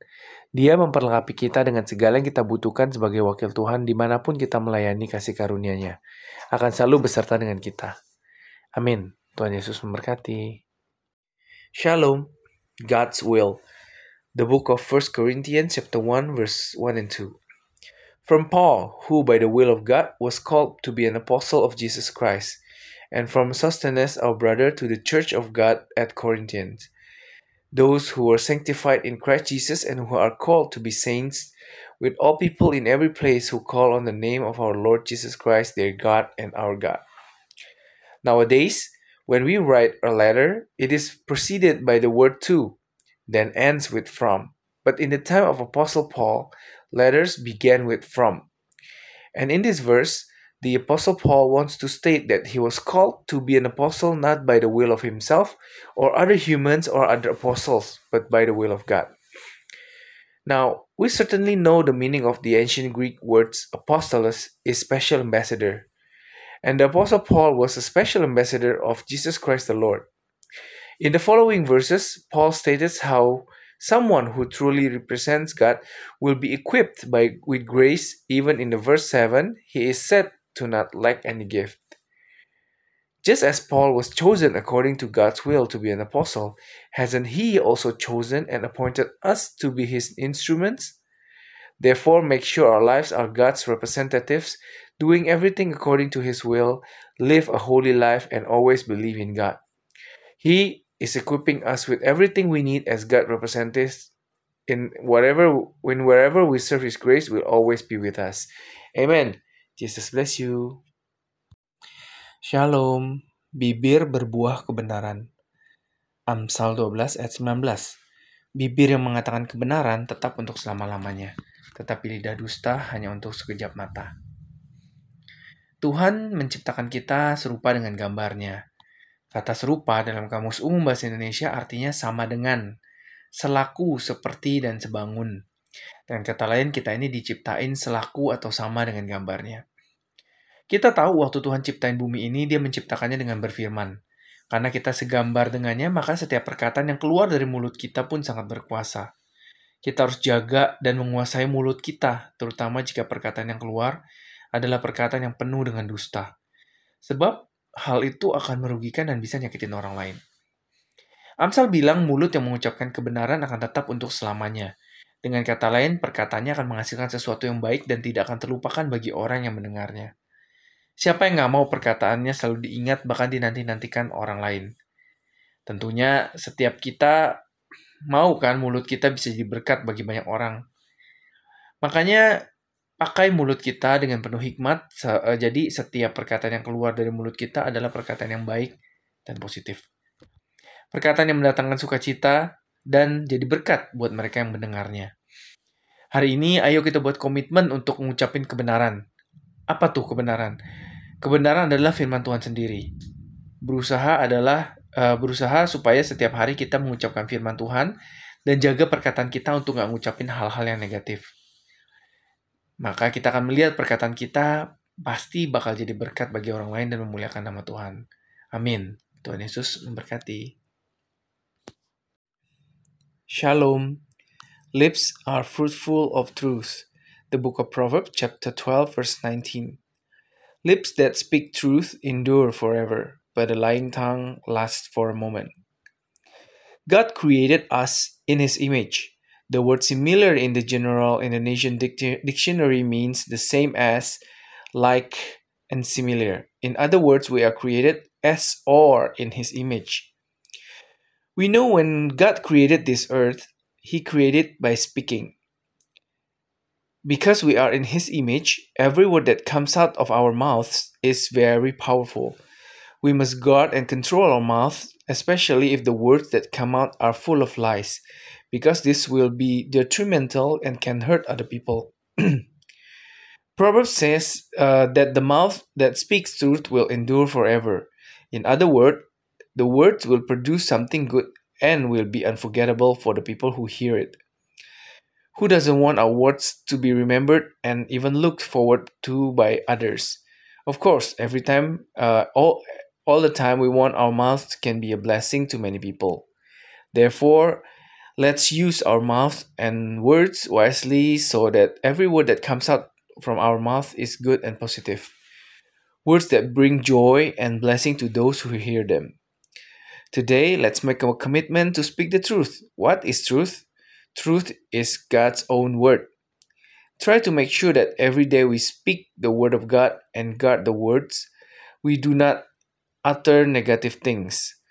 Then we will see that our words will be a blessing to us, to others, and glorify God's name. Amen. Jesus bless you. Shalom. Pengakuan dosa dan Tuhan yang mengampuni. Mazmur 32 ayat 5. Dosaku kuberitahukan kepadamu dan kesalahanku tidaklah kusembunyikan. Aku berkata, aku akan mengaku kepada Tuhan pelanggaran-pelanggaranku, dan kau mengampuni kesalahan karena dosaku. Kita hidup nggak terlepas dari yang namanya dosa. Dosa kecil atau besar sama aja di hadapan Tuhan. Masalahnya kadang kita diburu dengan perasaan bersalah dan muncul perasaan negatif kayak uh, ketakut, khawatir, ataupun merasa terancam. Kita sadar perbuatan kita itu salah dan berdosa, tapi kita selalu sembunyi tanpa mau mengakuinya. Daud, Raja Israel dalam uh, ayat di atas mengatakan, Aku akan mengaku pada Tuhan pelanggaran-pelanggaranku, dan kau mengampuni kesalahan karena dosaku. Alkitab bilang kalau Daud ini adalah orang yang berkenan di hati Tuhan. Apa sih yang bikin Daud jadi berkenan? Nah, salah satunya adalah apa yang disampaikan oleh ayat tadi. Daud mau mengakui segala dosa dan kesalahannya. Dan ia percaya Tuhan akan mengampuninya. Ternyata Daud bisa hidup berkenan di hadapan Tuhan karena nggak ada kesalahan yang disembunyikan. Gimana sama kita? Apa masih ada dosa yang kita nggak mau akuin di hadapan Tuhan? Ada nggak dosa favorit kita yang masih kita simpan? Kita harus akuin kesalahan kita, bukan berarti Tuhan nggak tahu dosa kita, tapi dia mau supaya kita datang ke hadapannya dengan hati yang bertobat dan tulus ngakuin kesalahan kita. Hari ini, kalau masih ada dosa yang kita belum akuin di hadapan Tuhan, yuk kesempatan ini kita pakai untuk datang ke Tuhan serta ngakuin segala kesalahan kita. Ingat, kalau nggak ada dosa yang nggak Tuhan ampunin. Tuhan itu maha pengampun. Dia akan menyucikan kita kembali, jadi kita bisa jadi orang yang berkenan di hadapan Tuhan. Tuhan Yesus memberkati. Shalom. Confession of sin and God forgives. The book of Psalm, chapter 32, verse 5. I told you of my sins, and I did not hide my iniquity. I said, I will confess to the Lord my transgressions, and you forgave me the guilt of my sins. We live inseparable from what is called sin. Small or big sins are the same before God. The problem is sometimes we are chased by the feelings of guilt and negative feelings arise such as fear, worry, or feeling threatened. We realize that our actions are wrong and sinful, but we always hide without wanting to admit it. Now, David, the king of Israel, in the text above, says, I will confess to the Lord my transgressions, and you will forgive me for my sins. The Bible thus says that David was a man after God's own heart. What pleased? Uh, what made uh, David pleased? Now, one of them is what is conveyed by uh, the reading today. David wanted to admit all his sins and mistakes, and he believes God will forgive him. Apparently, David was able to live a life pleasing to God because he had no mistakes to hide. Now, how about us? Are there still sins that we don't want to admit before God? Are there any of our favorite sins that will that we still harbor? We have to admit our mistakes. That's, that does not mean that God doesn't know our sins. However, He wants us to come before Him with a repentant and sincere heart, admit our mistakes. Today, if there are still sins that we have not confessed before God, then use them. This is an opportunity to come to God and admit all our mistakes. Remember, there is no sin that God will not forgive. God is forgiving. He will purify us again so that we can become people who are pleasing to others before Him. Jesus bless you. Shalom. Belajar dari Mordekai. Esther 10 ayat 3. Mordekai, orang Yahudi itu menjadi Perdana Menteri dengan wewenang di bawah Raja Ahasiwero sendiri. Tentu saja dia sangat masyur di antara orang Yahudi dan dihormati oleh bangsanya karena ia telah berbuat banyak bagi mereka dan menjadi sahabat yang selalu membela kepentingan mereka. Semua kita pasti mau disukai dan dihormati sama orang banyak. Berbagai macam usaha kita bisa lakuin supaya bisa dapat hal tersebut. Ada yang berusaha untuk jaga penampilan fisik, ada yang juga berusaha jadi populer di medsos dan yang lain-lain. Tapi sering banget usaha-usaha tersebut akhirnya endingnya kekecewaan. Karena relasi yang terjalin bersifat dangkal dan gak permanen. Nah beda apa yang dialami sama Mordecai. Kita bilang kalau dia sangat masyur dan dihormati. Siapa sih Mordekai? Nah, Mordekai adalah uh, bapak angkatnya Ratu Esther, seorang Yahudi dari suku Benyamin yang dibuang ke Persia dan bekerja di istana. Waktu ada dekret raja yang memerintahkan supaya semua orang Yahudi dibunuh, maka Mordekai meminta Ratu Esther agar menghadap raja, supaya dekret tersebut dibatalkan. Makanya Mordekai sangat dihormati oleh bangsa Yahudi. Dan bukan hanya itu aja, Alkitab bahkan bilang kalau Mordekai menjadi sahabat yang selalu membela kepentingan bangsanya. Dengan kata lain, perbuatan baik dan perhatian Mordekai kepada bangsanya membuatnya menjadi seorang yang sangat disukai dan dihormati. Nah, sekarang gimana sama kita? Kalau kita mau dihormati dan disukai orang lain, kita harus berbuat baik dan beri perhatian buat mereka yang membutuhkan bantuan kita. Hari ini coba deh pikirin perbuatan baik apa dan perhatian yang seperti apa sih yang bisa kita kasih ke orang-orang yang membutuhkan Tuhan Yesus memberkati. Shalom. Learn from Mordecai. The book of Esther, chapter 10, verse 3. Mordecai, the Jew, became prime minister with authority under King Ahasuerus himself. Of course, he was very famous among the Jews and respected by his people because he had done much for them and was a friend who always defended their interests. Now, we all want to be liked and respected by many people. Various efforts have been made to achieve this. Some try to maintain their physical appearance. There are also those who try to become uh, popular with social media and etc. However, these efforts often end in disappointment because the relationship that exists are shallow and not permanent. Different from what Mordecai experienced, the Bible says he, were, he was very famous and respected. Who is Mordecai? He was the adoptive father of Queen Esther, a Jew from the tribe of Benjamin who was exiled to Persia and worked at the palace. When there was a king decree ordering all the Jews to be killed, Mordecai asked Queen Esther to appear before the king, so that the decree was cancelled. Therefore, Mordecai was highly respected by the Jewish people. Not only that, the Bible says that Mordecai was a friend who always defended the interests of his people. In other words, Mordecai's good deeds and concern for his people made him a very well liked and respected person. Now, the question is how about us? If we want to be respected and liked by others, then do good and pay attention to those who need our help. Today, try to think about what good deeds and what kind of attention can be and uh, can we give to those in need. Jesus bless you. Shalom, bertekun dalam kesalehan. Ayub 2 ayat 3b. Ia tetap tekun dalam kesalehannya meskipun kau telah membujuk aku melawan dia untuk mencelakakannya tanpa alasan. Bersikap saleh waktu kita lagi beribadah ataupun saat melayani Tuhan di gereja itu sih bukan hal yang gak sulit untuk dilakuin. Tapi gimana waktu kita lagi ada di tengah keluarga, di tempat bekerja, di lingkungan tempat kita tinggal? Nah, kenyataannya masih banyak orang yang bersikap saleh hanya pada saat-saat tertentu aja. Lain halnya sama Ayub. Tuhan sendiri bersaksi bahwa Ayub adalah seorang yang saleh. Luar biasa kan? Tuhan sendiri loh sampai bilang kalau Ayub bukan hanya orang yang saleh, melainkan dia adalah seorang yang bertekun di dalam kesalehan. Hal ini nunjukin ke kita bahwa kesalehannya Ayub itu bukan hanya kesalehan yang sebentar-sebentar aja tapi terus-menerus. Waktu badai cobaan datang menerpa kehidupan Ayub, dia harus ngalamin penyakit kusta yang mengerikan. Anak-anak meninggal, hartanya habis, bahkan sang istri menyumpainya sambil berkata, Masih bertekunkah engkau dalam kesalehanmu? Tetapi jawab Ayub kepada istrinya, engkau berbicara seperti perempuan gila. Apakah kita mau menerima yang baik dari Allah tetapi tidak mau menerima yang buruk? Alkitab mengatakan bahwa Ayub gak berbuat dosa dengan bibirnya.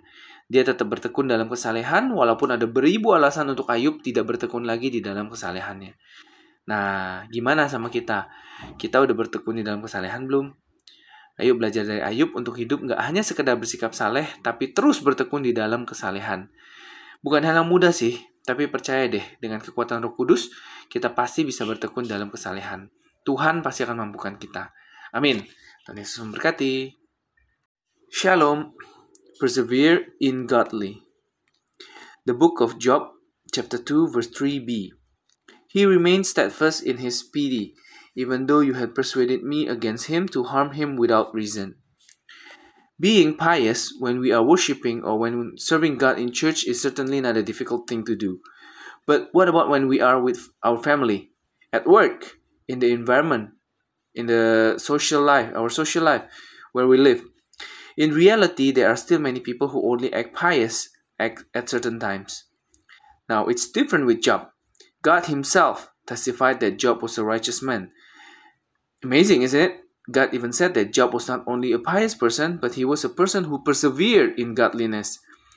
This shows us that Job's pity is not just momentary pity but continues. When the storm of trials came to Job's life, he had to experience a terrible leprosy. His children died, his wealth ran out, even his wife cursed him, saying, Are you still persistent in your pity? But Job answered to his wife, You speak like a, like a crazy woman. Are we willing to accept the good from God but not accept the bad? The Bible says Job did not sin with his, with his lips. He continued to persevere in righteousness, even though there were thousands of reasons why Job no longer persevered in his righteousness. The question is, how about us? Have we persevered in godliness?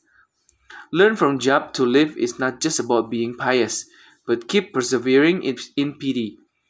It's not an easy thing, but believe me, when with strength from Holy Spirit, then we can definitely persevere in godliness. God will enable us. Amen. Jesus bless you. Shalom. Mencari Tuhan.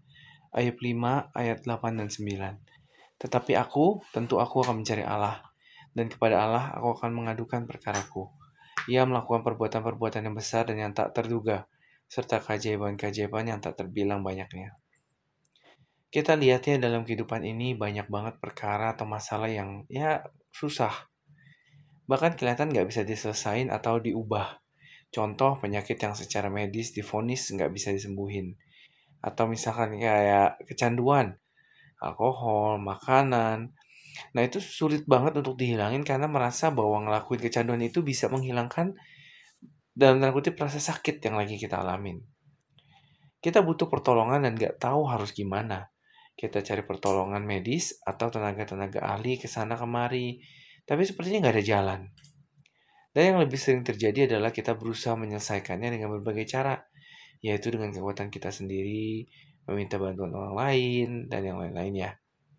Tapi waktu kita kelihatan jalannya buntu, baru deh kita mulai berdoa dan cari Tuhan. Ini nunjukin seakan-akan Tuhan itu cuma jadi sampingan atau senjata paling akhir. Padahal seharusnya dialah yang utama sebagai tempat pengaduan serta tuntunan bagi kita sejak dari awal. Nah, di bacaan hari ini, Ayub mengingatkan kita untuk mencari Allah terlebih dahulu. Mencari pertolongan kepada ahli tidaklah salah. Tapi kita diingetin kalau kita ini lebih butuh Tuhan ketimbang manusia. Dia yang akan ngambil keputusan dan tindakan. Dia bahkan bisa ngelakuin perbuatan yang besar dan gak terduga loh serta perkara-perkara yang dahsyat dan ajaib dalam hidup kita. Cari deh Tuhan. Kita pasti akan bisa lihat semuanya itu terjadi di dalam hidup kita. Tuhan Yesus memberkati. Shalom. Looking for God. Job chapter 5 verse 8 and 9. But I, of course, I will seek God, and to God I will complain about my case. He performed great and unfathomable deeds and countless miracles. We see in this life many things or problems are very complicated. It even looks like it can't be resolved or changed. For example, a disease that is disease that is medically diagnosed as incurable or addictions, alcohol, food, and sex that are very difficult to get rid of because we feel that acting on the addiction addiction can relieve the pain we are experiencing. Actually, we need help and don't know what to do. We look for medical help or experts here and there, but it seems like there is no way. And what happens more often is that we try to solve it in various ways, using our own strength, asking other people for help, etc. But when the road seems to be a dead end, then we want to stop praying and looking for God. This shows uh, as if God is only a sideline or like a final weapon, even though He should be the main source of a place of complaint and guidance for us from the very start to very beginning.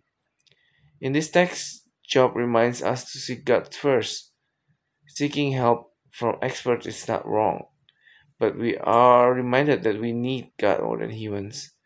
He will guide us where we should go. He will strengthen us when we have to make decisions and take action. He can even do great and unexpected deeds as well as powerful and miraculous things in our lives. Jesus bless you. Shalom. menjauhkan diri dari hal-hal yang tidak berguna. 1 Korintus 6 ayat 12 Segala sesuatu halal bagiku, tetapi bukan semuanya berguna. Segala sesuatu halal bagiku, tapi aku tidak membiarkan diriku diperhamba oleh suatu apa pun. Ada aja orang yang ngaku sebagai orang Kristen atau orang percaya, tapi kepercayaannya nggak tercermin dalam kehidupannya, tindakannya, atau perkataannya. Ada yang suka ikut tren, apalagi yang suka viral di sosial media. Bahkan buat ngikutin tren, ada yang akhirnya sampai pinjam uang online, pinjol, atau ke teman persekutuan ke sana kemari hanya demi gaya hidup. Ada juga yang bekerja sesuka hati atau males dengan gunain alasan-alasan religius atau karena ada pelayanan. Dan kalau misalnya ditegur, malah nolak karena merasa yang dilakukannya itu bukan dosa. Rasul Paulus jelas negesin bahwa hal yang sekalipun bukan dosa, namun belum tentu itu berguna atau membangun hidup kita atau orang lain. Bahkan sering kali malah kebiasaan yang nggak membangun atau nggak berguna itu sering menuju kepada dosa atau kerusakan. Kita harus hati-hati sama jebakan-jebakan si jahat yang suka plesetin ayat firman Tuhan. Paulus ngingetin bahwa banyak hal yang harus kita waspadai dan akan-akan hal-hal seperti yang bukan dosa atau halal. Sebagai anak-anak Tuhan, kita harus terus minta tuntunan Tuhan dan jadi bijak agar kita nggak terjebak dalam melakukan hal-hal yang nggak berguna. Hidup kita ini adalah untuk Tuhan, yang seharusnya memancarkan kemuliaan Tuhan. Lakukan aja segala sesuatu dengan hati yang tertuju pada Tuhan, sampai semua yang kita lakukan berguna bagi kemuliaan Tuhan. Tuhan Yesus memberkati. Shalom. Keep yourself away from useless things. The book of 1 Corinthians chapter 6 verse 12. Everything is lawful for me, but not everything is useful. Everything is lawful for me, but I do not allow myself to be enslaved by anything. There are people who claim to be Christians or believers, but their beliefs are not reflected in their lives, actions, or words. There are those who like to follow trends, especially those who like to go viral on social media.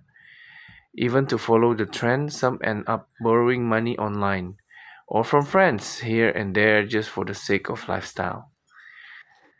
There are also those who work as they please or are lazy using religious reasons or because they have a service. And when reprimanded, he even refuses because he feels that what he did was not a sin. Now, uh, the Apostle Paul clearly emphasized that even though things are not sin, they are not necessarily useful or build our or other people's life. In fact, many times habits that are not constructive or useful often lead to sin and damage. We have to be very careful with the traps of the evil who likes to play on verses from God's word. Paul reminds us that there are many things we have to be aware of, such as things that are not sinful or what they declare halal. As God's children, we must continue to ask God for guidance and be wise so that we don't get trapped in doing useless things. Our life is for God, which should radiate God's glory. Do everything with a heart, focus on God, so that everything we do is useful for God's glory. Jesus bless you. Shalom. Allah bijak dan kuat. Ayub 9 ayat 4. Allah itu bijak dan kuat. Siapakah dapat berkeras melawan dia dan tetap selamat? Ayat tadi menyampaikan pesan yang kuat tentang kebijaksanaan dan kekuatan Tuhan. Siapa yang bisa melawan Tuhan dengan keberanian atau kekuatan manusia dan tetap selamat? Nah, ada beberapa hal yang penting dari ayat ini. Yang pertama, Tuhan itu bijaksana. Kebijaksanaannya yang melampaui pemahaman dan kebijaksanaan manusia. Dia melihat gambaran yang lebih besar dan punya pengetahuan yang sempurna tentang segala sesuatu. Ini ngajarin kita untuk senantiasa ngandelin Tuhan dalam mengambil keputusan dan ngarahin hidup kita. Karena dia punya kebijaksanaan yang gak terbatas. Kedua, Tuhan itu kuat kekuatannya nggak terbatas dan nggak ada yang dapat uh, ngalahin dia. Waktu kita hadapin tantangan, kesulitan atau lawan yang kelihatannya nggak terkalahkan, kita harus ingat kalau Tuhan punya kekuasaan yang nggak terbatas untuk ngebantu dan ngelindungin kita. Kita bisa serahin diri kita sepenuhnya kepada Tuhan dan ngandelin Tuhan dalam segala hal. Kisahnya Nuh jadi salah satu contoh yang tepat untuk gambarin Tuhan itu bijaksana dan kuat. Banyak orang yang nggak percaya akan datang air bah, tapi Nuh percaya dan mengikuti perintahnya dengan iman dan taat. Dia tahu kalau Tuhan itu bijaksana dan kuat dan bawah hanya dengan mengandalkannya ia akan tetap selamat. Akhirnya waktu banjir datang cuma bahtera yang dibangun oleh Nuh yang jadi tempat perlindungan bagi mereka yang masuk. Yuk kita andalin Tuhan yuk dalam setiap aspek kehidupan kita. Punya keyakinan yang teguh kepada Allah bahkan ketika segalanya terlihat mustahil. Amin. Tuhan Yesus memberkati. Shalom. God is wise and strong. The book of Job chapter 9, verse 4 God is wise and strong. Who can stand against him and still be saved? The verse uh, just now we read conveys a strong message about God's wisdom and power. Who can resist God with human courage and, or strength and still survive? There are several important things from this verse. First, God is wise. His wisdom surpasses human understanding and wisdom. He sees the bigger picture and has perfect knowledge of everything.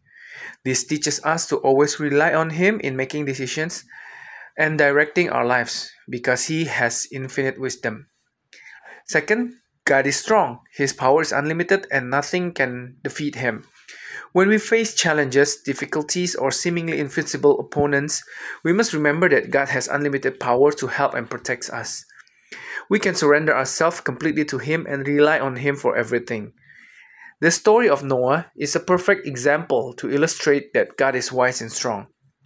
Many people did not believe that the flood will come. But Noah believed and followed his commands with faith and obedience.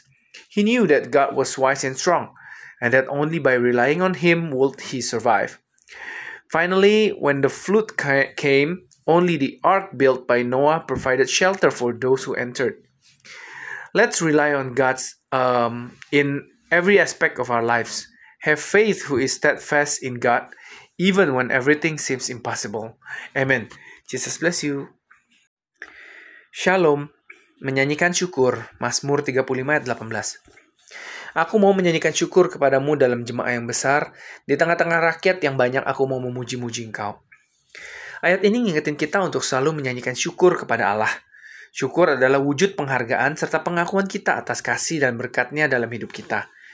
Dalam konteks ayat ini, menyanyikan syukur kepada Allah dalam jemaah yang besar menunjukkan komitmen kita untuk memujinya secara terbuka dan bersama-sama dengan orang lain. Ini adalah panggilan untuk bersuka cita memuji Tuhan dan juga berbagi sukacita itu dengan orang lain, serta ngebangun persekutuan dalam penyembahan kepada Allah. Selain itu, kita diajak untuk memuji-muji Allah di tengah rakyat yang banyak. Hal ini nunjukin bahwa kesaksian kita tentang kuasa dan anugerah Allah harus diungkapkan di hadapan banyak orang. Jadi dengan demikian kita jadi saksi hidup bagi kemuliaan Tuhan. Melalui tindakan dan perkataan kita, orang lain bisa melihat dan mengenal Allah lebih baik. Dalam kisah para rasul, setelah terima kuasa roh kudus pada hari Pentakosta, mereka nggak cuma ngalamin perubahan hidup secara pribadi, tapi juga dengan berani menyaksikan kebenaran tentang Yesus Kristus kepada orang banyak. Mereka bicara tentang keselamatan dan pekerjaan Allah di depan kerumunan yang besar. Memuji-muji Allah dengan sukacita dan keberanian. Dan melalui kesaksian mereka, banyak orang dibawa kepada iman dan mengalami pertobatan. Mari kita jadi saksi yang gigih dan berani bagi Kristus dalam kehidupan sehari-hari kita. Ajakan ini juga ngingetin kita untuk mengenali kesempatan-kesempatan dalam menyatakan kasihnya kepada dunia di sekitar kita. Amin. Tuhan Yesus memberkati. Shalom.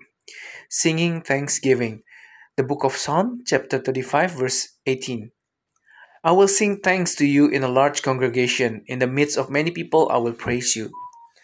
This verse reminds us to always sing thanks to God Gratitude is a form of our appreciation and recognition for His love and blessings in our lives. In the context of this verse, singing thanks to God in a large congregation shows our commitment to praise Him openly and together with others. This is a call to rejoice in praising God and also share that joy with others and build fellowship in the worship of God. Apart from that, we are invited to praise God in the midst of many people. This shows that our testimony of God's power and grace must be expressed before many people. In this way, we become living witnesses to His glory. Through our actions and words, others can see and know God better. In the Acts of the Apostles, uh, after receiving the power of the Holy Spirit on the day of Pentecost, they not only experienced personal changes in their lives, but also boldly witnessed the truth about Jesus Christ to the people. They spoke about salvation and God's work before large crowds, praising God with joy and boldness. Through their testimony, many people were brought, were brought to faith and experienced conversion. Let us be persistent and courageous witnesses um, for Christ in our daily lives, our day. This invitation also reminds us to recognize opportunities, an opportunity to express His love to the world around us. Amen. Jesus bless you. Shalom. Serahkan sepenuhnya. Mazmur 37 ayat 5. Serahkanlah hidupmu kepada Tuhan dan percayalah kepadanya dan ia akan bertindak. Arti kata serahkanlah adalah memberikan segala apa yang kita punya. Tapi dalam praktiknya, kita nggak memberikan sepenuh hidup kita kepada Tuhan, melainkan seluruh keinginan kita. Sebagai contoh, mungkin saat ini kita mau bekerja di sebuah perusahaan besar, kuliah di universitas favorit, atau sekolah di sekolah yang bagus. Seringkali kita terus mikir, berdoa, dan mengimani supaya Tuhan berkenan atas apa yang jadi keinginan kita. Tanpa sadar, kita paksain apa yang jadi keinginan kita, dan ketika Tuhan gak ngabulin apa yang kita mau, kita mulai kecewa dan bertanya, kenapa Tuhan gak kabulin doaku? Padahal Tuhan tahu isi hati aku, gimana sama kondisiku? Dari ayat di atas kita diingatkan supaya belajar untuk percaya dan menyerahkan hidup segala yang kita punya kepada Tuhan. Kenapa kita harus percaya dan menyerahkan kepada Tuhan? Karena Tuhan adalah Allah yang tahu dan mengerti segala yang kita pikirkan. Dia tahu segala kekhawatiran, kesulitan, dan kondisi kita. Dan yang terpenting adalah dia selalu merancangkan segala yang baik atas hidup kita. Nah, kalau dia tahu segala yang terbaik, segala yang kita pikirkan, dan segala pergumulan kita, maka yang harus kita lakukan saat ini dan seterusnya adalah belajar untuk menyerahkan dan mempercayakan hidup kita di dalam tangannya. Biar Tuhan yang bertindak dan mengatur setiap aspek kehidupan kita, karena dia adalah yang Allah yang gak pernah gagal dalam merancangan segala sesuatu. Malam ini malam Natal. Besok Tuhan Yesus datang dan lahir loh sebagai manusia dan dia siap uh, lakuin semuanya buat kita. So, percaya penuh sama dia ya. Tuhan pasti akan berhasil dalam merancangkan masa depan kita yang penuh dengan harapan. Amin. Tuhan Yesus memberkati. Shalom. Surrender completely. The book of Psalm, chapter 37, verse 5. Surrender your life to God and trust Him, and He will act.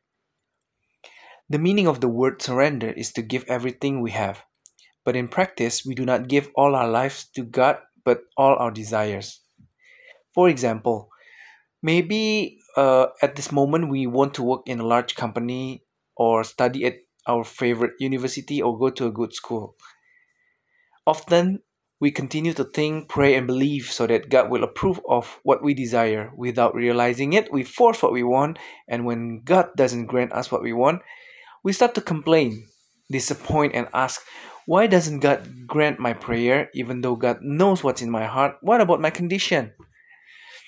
From the verse that we read, we are reminded to learn to trust and surrender our lives, everything that we have to God. Why should we believe and leave it to God? Because He is God who knows and understands everything that we think. He knows all our worries, difficulties, and conditions. And the most important thing is that He always plans everything good for our lives. Now, if He knows everything that's best, everything we think, and all our struggles, then what we have, then what we need to do now is, uh, and in the future, is learn to surrender and entrust our lives in His hands. Let God, which acts and regulates every aspect of our lives, because He is God that never fails in planning everything. Tonight is Christmas Eve. Tomorrow God is giving His whole life just for us. Um, and what we need to do is we have to trust Him that He is God that never fails in giving the best for us. Amen. Jesus bless you. Shalom. Nikmati hidup kita. Amsal 15 ayat 16. Lebih baik sedikit barang dengan disertai takut akan Tuhan daripada banyak harta dengan disertai kecemasan. Pepatah mengatakan uang bukan segalanya, tapi segalanya butuh uang. Dengan uang kita bisa beli apa yang kita mau, dengan uang kita bisa ngumpulin harta. Nah, pertanyaannya tapi apakah waktu kita punya semua harta benda yang kita mau, apa kita bisa hidup dalam kebahagiaan dan kenyamanan? Dalam konsep dunia, banyak di antara mereka nggak punya kebahagiaan dan kenyamanan waktu mereka justru waktu mereka punya banyak harta. Kenapa? Karena fokus utamanya bukan pada siapa yang jadi sumber berkat, tapi gimana ngumpulin harta demi kemewahan hidup. Beda sama konsep yang diungkapkan oleh penulis Amsal. Ada dua konsep yang diberikan supaya kita mengalami kenyamanan hidup. Pertama, takut akan Tuhan. Wujud dari takut akan Tuhan adalah kesetiaan dan ketaatan. Kita berusaha semaksimal mungkin untuk menyenangkan hati Tuhan dan menghindari perbuatan yang menyakiti hatinya dengan tetap hidup dalam kehendaknya. Bentuk kenyamanan hidup yang kedua adalah kasih. Kata yang sederhana sih, tapi waktu dipraktekin dalam keluarga atau kelompok dalam membuat uh, akan membuat kita bisa nikmatin sebuah kenyamanan hidup. Kasih adalah bentuk kenyamanan yang gak tergantikan dengan apa pun. Mari nikmati kenyamanan hidup dengan takut akan Tuhan dan hidup di dalam kasih. Waktu kita ngelakuinnya, maka damai sejahtera Tuhan yang melampaui segala hal termasuk di dalamnya adalah kekayaan dan kemewahan akan memenuhi hidup kita. Kasihnya memampukan kita untuk bisa menikmati hidup nyaman yang sejati, tanpa kecemasan, tanpa kekhawatiran. Selamat Hari Natal! Happy birthday Jesus. Tuhan Yesus berkati. Shalom. Enjoy your life. The book of Proverbs, chapter 15, verse 16. Better are few possessions accompanied by the fear of the Lord than many possessions accompanied by anxiety. The saying goes, Money is not everything, but everything needs money. With money, we can buy what we want. With money, we can accumulate wealth. But the question is when we have the possessions that we want, can we live in happiness and comfort? In the world's concept, many of them do not have happiness or and comfort when they have a lot of wealth. Why? Because the main focus is not on who is the source of blessings, but how to accumulate wealth for the luxury of life. It's different from the concept expressed by the author of Proverbs. There are two concepts given so that we experience the comfort of life. First, fear of God. The, manis- the manifestation of the fear of God is loyalty and obedience. We try as much as possible to please God and avoid actions that hurt His heart by continuing to live in His will. Second, uh, second, the second form of comfort in life is love. It's a simple word, it is, but when practiced in a family or group, it will enable us to enjoy a comfortable life. Love is a form of comfort that cannot be replaced by anything. Let's enjoy the comfort of life by fearing God and living in love. When we do this, God's peace will surpass all things, including wealth and luxury, will fill our lives. His love enables us to enjoy a life of true comfort without anxiety, or an worry. Merry Christmas! Happy birthday, Jesus! Jesus bless you. Shalom. Hidup adalah pertandingan. 1 Korintus 9 ayat 27. Tetapi aku melatih tubuhku dan menguasai seluruhnya. Supaya sesudah memberitakan Injil kepada orang lain, jangan aku sendiri ditolak. Di ayat uh, 24 sampai 27 ini Rasul Paulus bilang kalau hidup kita ini seperti pertandingan. Perjalanan hidup Rasul Paulus, pergumulan hidupnya, kegiatan misi yang dia lakuin semuanya punya tujuan yang mulia yaitu untuk dapetin mahkota kekal dari Tuhan.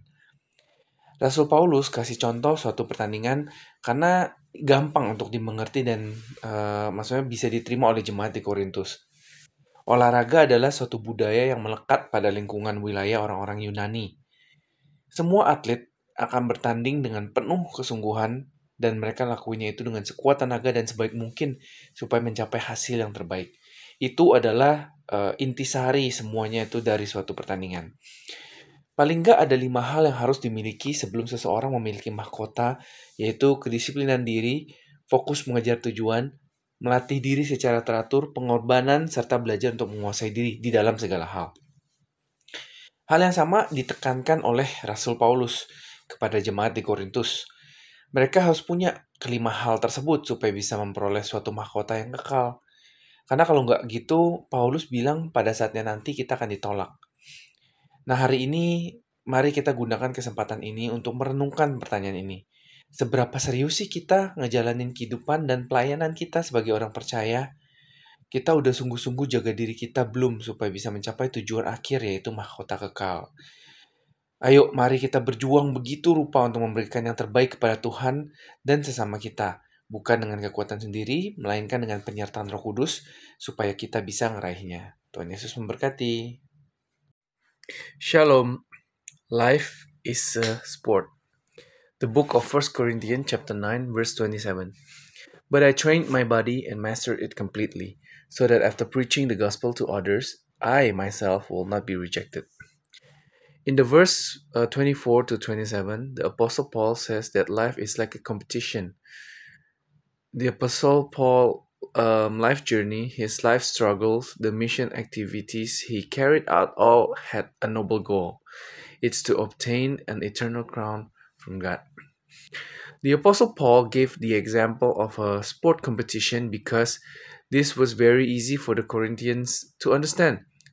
Sport was a culture that was inherent in the Greek environment. All athletes will compete with all seriousness and they will do it with all their might and as best as possible in order to achieve the best results, to be the winner.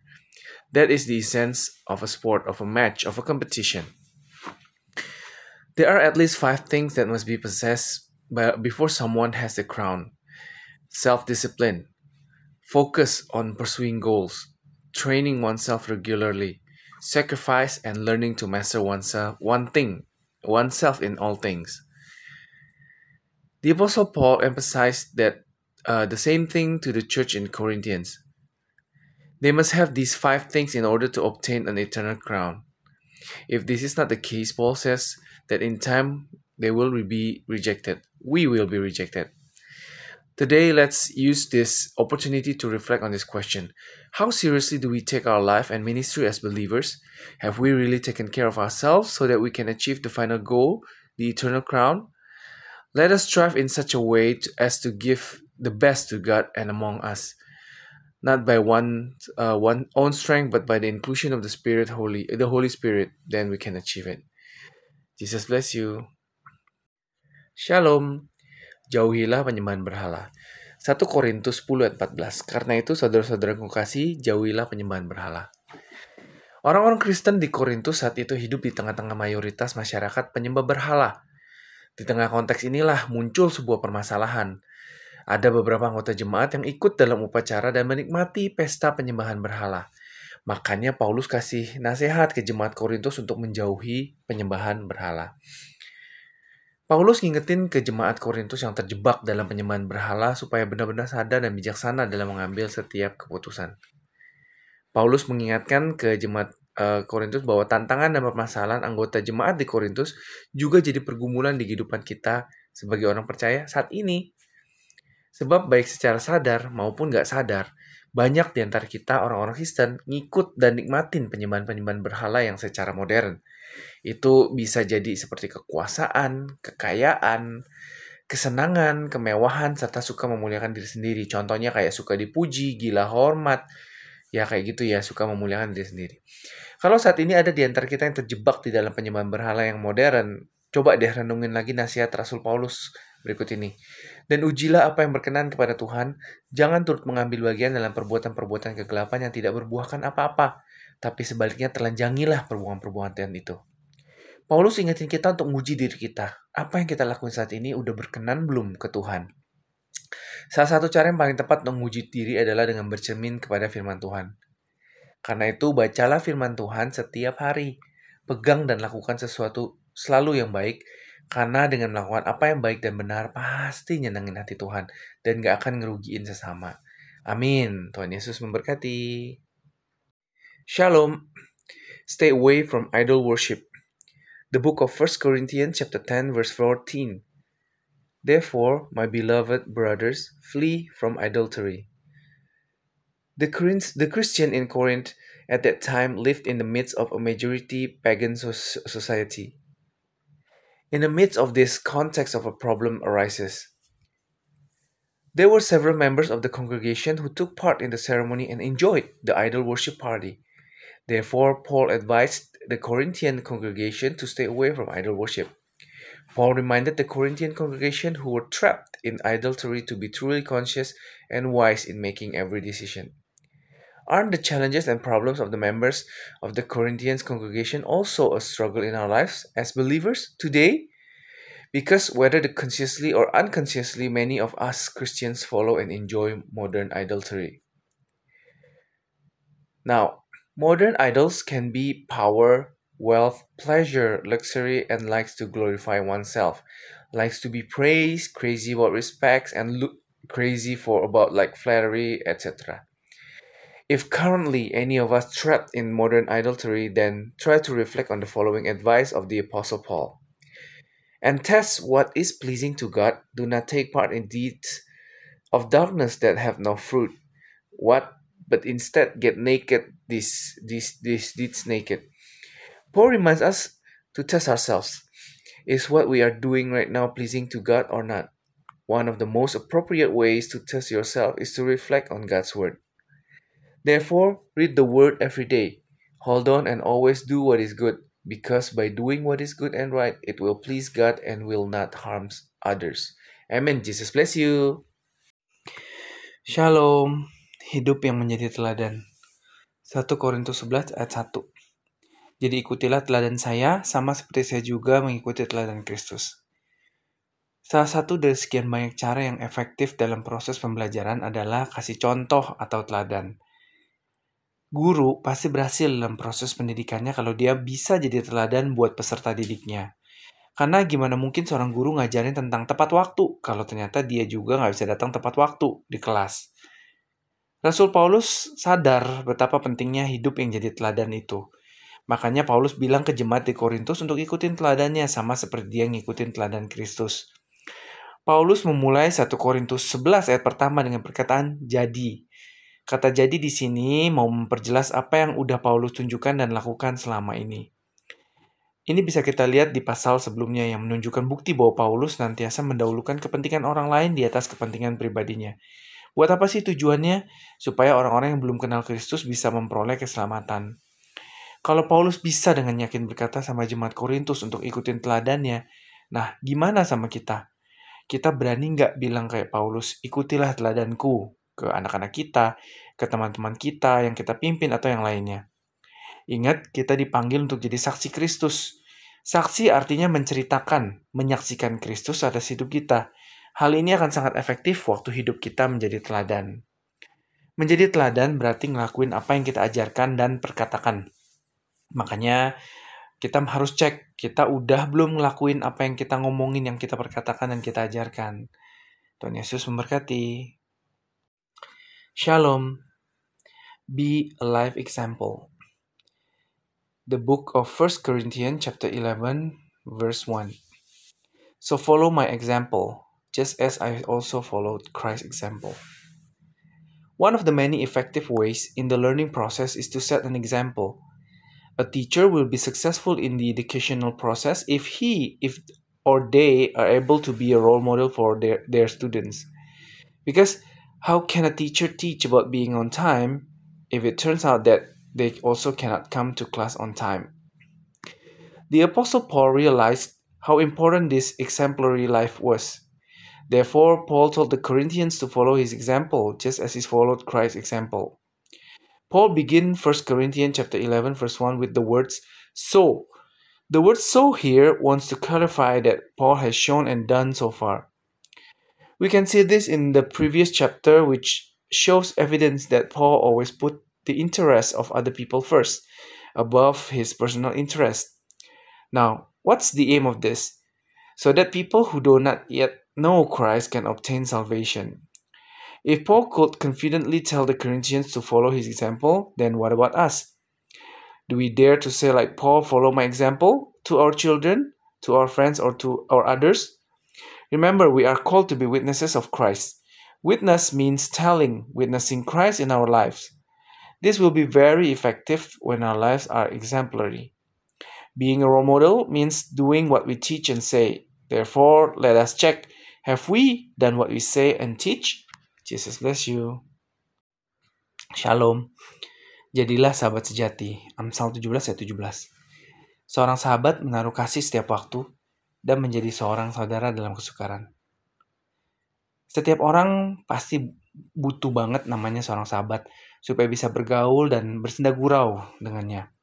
Tapi untuk dapetin seorang sahabat sejati nggak semudah yang dipikirkan, apalagi yang setia dalam segala keadaan. Sahabat yang datang dan pergi itu hal yang biasa, Sahabat dalam suka banyak, tapi gimana dengan sahabat dalam duka atau waktu lagi susah? Nah, salah satu kisah persahabatan yang paling indah yang dicatat dalam Alkitab adalah persahabatan antara Yonatan dan Daud.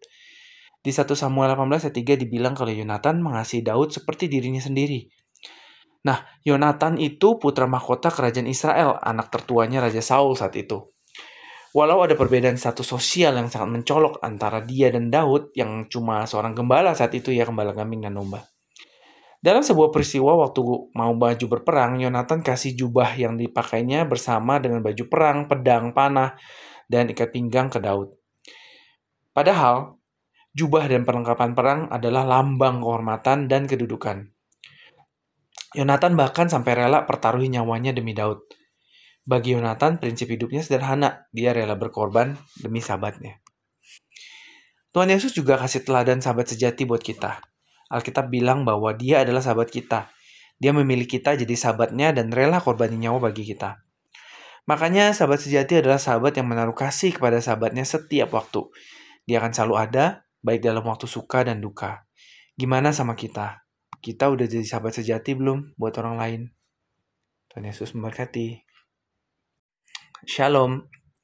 Be a true friend. The book of Proverbs chapter 17 verse 17. A friend gives love at all times and become a brother in trouble. Everyone really needs a friend so they can hang out and have fun with them. However, getting a true friend is not as easy as you think, especially one who is loyal in all circumstances. Friends come and go, it's normal. There are many friends in joy, but what about friends in sorrow or when you are in trouble? One of the most beautiful friendship stories recorded in the Bible is the friendship of Jonathan and David. In 1 Samuel chapter 18 verse 3, it says that Jonathan loved David as himself. Jonathan was the crown prince of the kingdom of Israel, the eldest son of King Saul. Even though there was a very striking difference in social status between him and David, who was just a shepherd of goats and sheep. On one occasion, when he was about to go to war, Jonathan gave the cloak he was wearing along with his armor, sword, arrows, and belt to David. Even though robes and armors are symbols of honor and position, Jonathan was even willing to risk his life for David. For Jonathan, his life principles are simple. He is willing to sacrifice for his friend. The Lord Jesus also gives us an example of true friend. The Bible says that he is our friend. He chose us to be his friends and was willing to sacrifice his life for us. Therefore, a true friend is a friend who loves his friend at all time. He will always be there both in good times and bad. How about us? Have we become true friends for others? Jesus bless you. Shalom. Rahasia bahagia.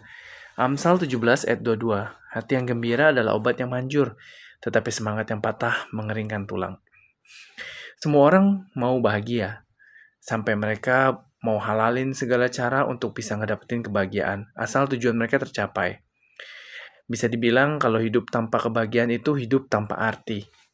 Kalau kita baca Ayub 2627, kita bakal temuin sikap hati manusia saat itu dipenuhi oleh kefasikan. Kitab Ayub bilang gak ada seorang pun yang dapat lari dari hadapan Tuhan atau hukumannya. Apalagi dengan orang-orang fasik, gak ada harapan lagi bagi mereka untuk menikmati kebahagiaan dari Tuhan. Puji Tuhan, dia adalah Tuhan yang mengasihi kita. Dia mau supaya kita senantiasa bahagia. Makanya firman Tuhan kasih cara buat kita agar tetap bahagia atau tetap punya hati yang gembira. Rahasia bahagia tersebut yaitu dengan cara saling mengasihi sesama kita, sebab kita adalah satu tubuh di dalam Kristus. Rasul Paulus dengan gamblang bilang kalau sekalipun aku dapat berkata-kata dengan semua bahasa manusia dan bahasa malaikat, tapi kalau aku nggak punya kasih, aku sama kayak gong yang berkumandang dan canang yang bergemerincing. Dengan kata lain, kalau kita nggak hidup saling mengasihi, ya hidup kita nggak ada artinya. Orang yang hidup nggak ada artinya, ya sama kayak orang yang nggak bahagia. Hari ini, ayo kita gunain kesempatan untuk ngecek keadaan hati kita. Kita udah alamin belum kebahagiaan yang sejati? Yuk, kita rebut yuk kebahagiaan sejati itu dengan hidup saling mengasihi dimulai dari keluarga kita, teman-teman kita, dan sesama kita. Tuhan Yesus memberkati. Shalom. The Secret of Happiness. The Book of Proverbs chapter 17 verse 22. A cheerful heart is good medicine, but a broken spirit dries up the bones. Everyone wants to be happy, and they will do whatever it takes to get it as long as their goals can be achieved. It could be said that living without happiness it's the same like living without any meaning.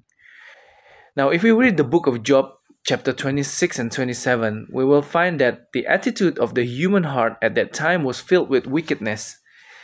The book of Job says that no one, no one can escape from the presence of God or his punishment, especially the wicked.